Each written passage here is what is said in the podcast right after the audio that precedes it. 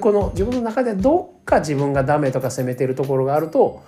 その香りの方が香ってまうんですよね。だから自分ダメゲームやってる女子にはどっか変な男がついたりするんですよ、うん、であ金持ってるすごいイケメン来たって思っても結婚して一緒に暮らしたらとんでもない人やったとか結婚する前はものすごい優しかった人はこんな優しい人おれへんわってなったら結婚してから暴力となったりね。あるいはもう超いつもバカにされてきたりね。それって奥底の本来の自分をちゃんと見てこなかった代償なんですよね。だから見れる時に思いっきり見とくってことですよ。いやこうなったどうしようみたいなとこまで。でもそれって最大限想像してクーって味わってたら実際はそうはならないんでね。でだけどこの人現れてくる可能性あるかもしれんなっていうところは全部もうやっとくいうことで。